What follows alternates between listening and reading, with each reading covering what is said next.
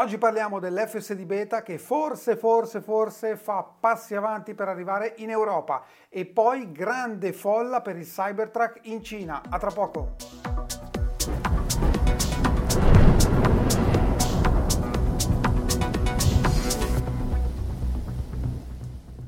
Bentornati all'Ampi di Tesla. Beh, vi avevo accennato ieri alla live che si stanno facendo grossi passi avanti effettivamente per l'arrivo dell'FSD beta anche in Europa. Oggi ho approfondito un po' l'argomento, vi do qualche dettaglio. Allora, che cosa è successo? Ora non vi riporto sigle che neanche io mi ricordo dei vari comitati, consorzi, eccetera, eccetera è successo che finalmente è stata redatta la bozza per l'approvazione della sperimentazione della guida autonoma anche in Europa.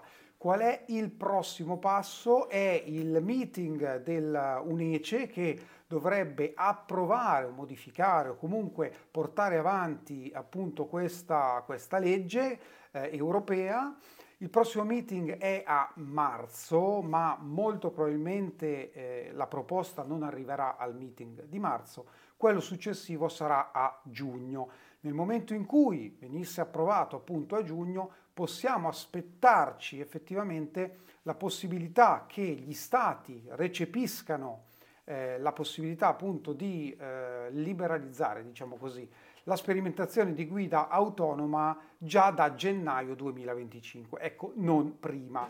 Allora, andando un po' nel dettaglio, eh, vediamo un po' che cosa c'è scritto in questa bozza. Allora, intanto vi dico che è estremamente precisa, estremamente, e per certi versi anche più restrittiva.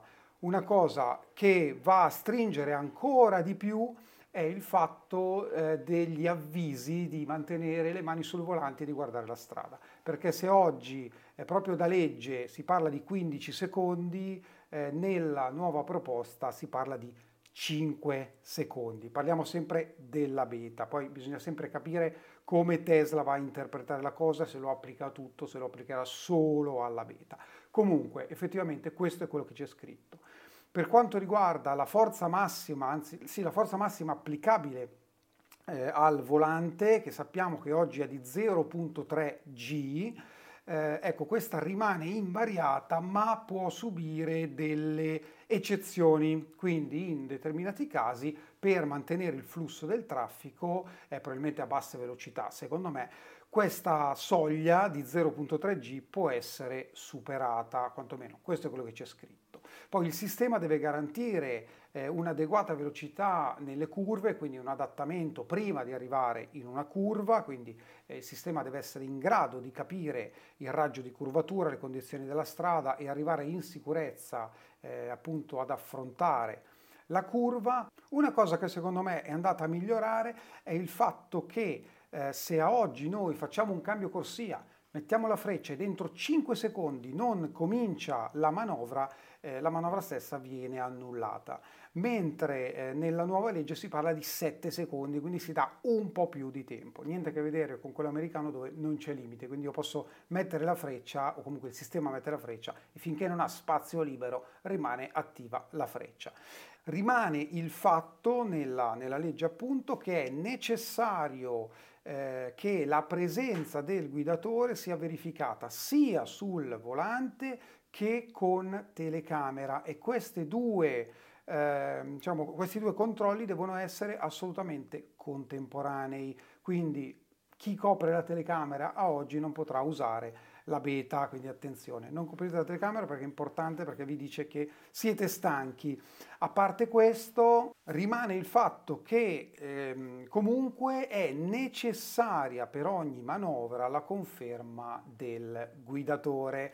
Che cosa significa conferma? Potrebbe essere come oggi un tocco al volante, ma questo renderebbe praticamente inutilizzabile la beta, ve lo dico da ex utilizzatore, come potrebbe essere anche un cenno dello sguardo magari sullo specchietto dalla parte in cui va effettuata la manovra. Questo è un esempio di come Tesla potrebbe interpretare la norma perché poi tutto sta lì.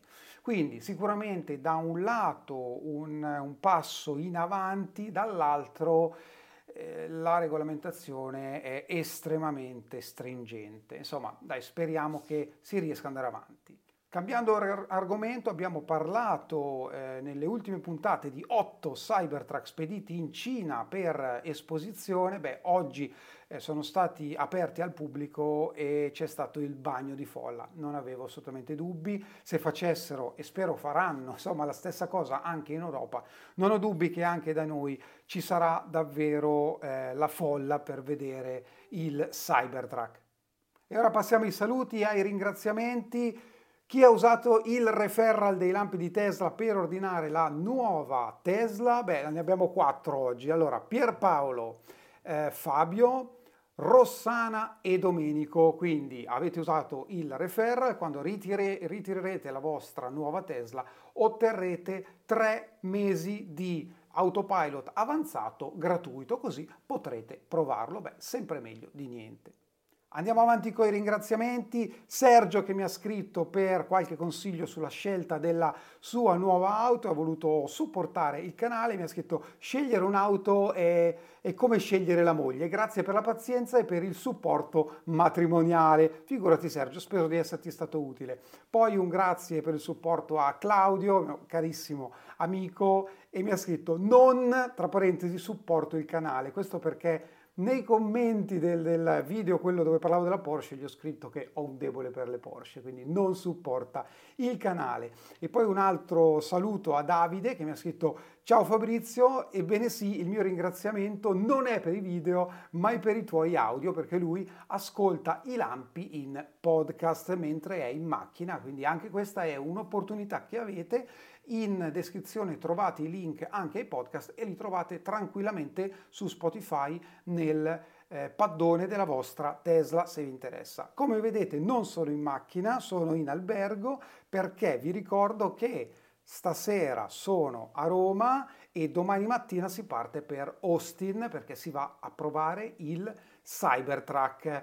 Eh, vi ricordo che ho eh, aperto un canale Telegram per seguire il viaggio negli Stati Uniti per provare il Cybertruck e non solo, perché faremo un sacco di cose, eh, quindi iscrivetevi se volete rimanere aggiornati e vi lascio anche il link alla live che spero, spero di riuscire a fare non appena arriveremo in Texas e andremo a vedere il Cybertruck, una live che sarà tardi effettivamente in, in Italia, mezzanotte e mezzaluna, ma potete vederla anche dopo, eh, però per, per, i nottambuli insomma ci, ci vediamo lì. Questo è tutto per oggi, vi ringrazio come sempre, ci vediamo alla prossima. Ciao!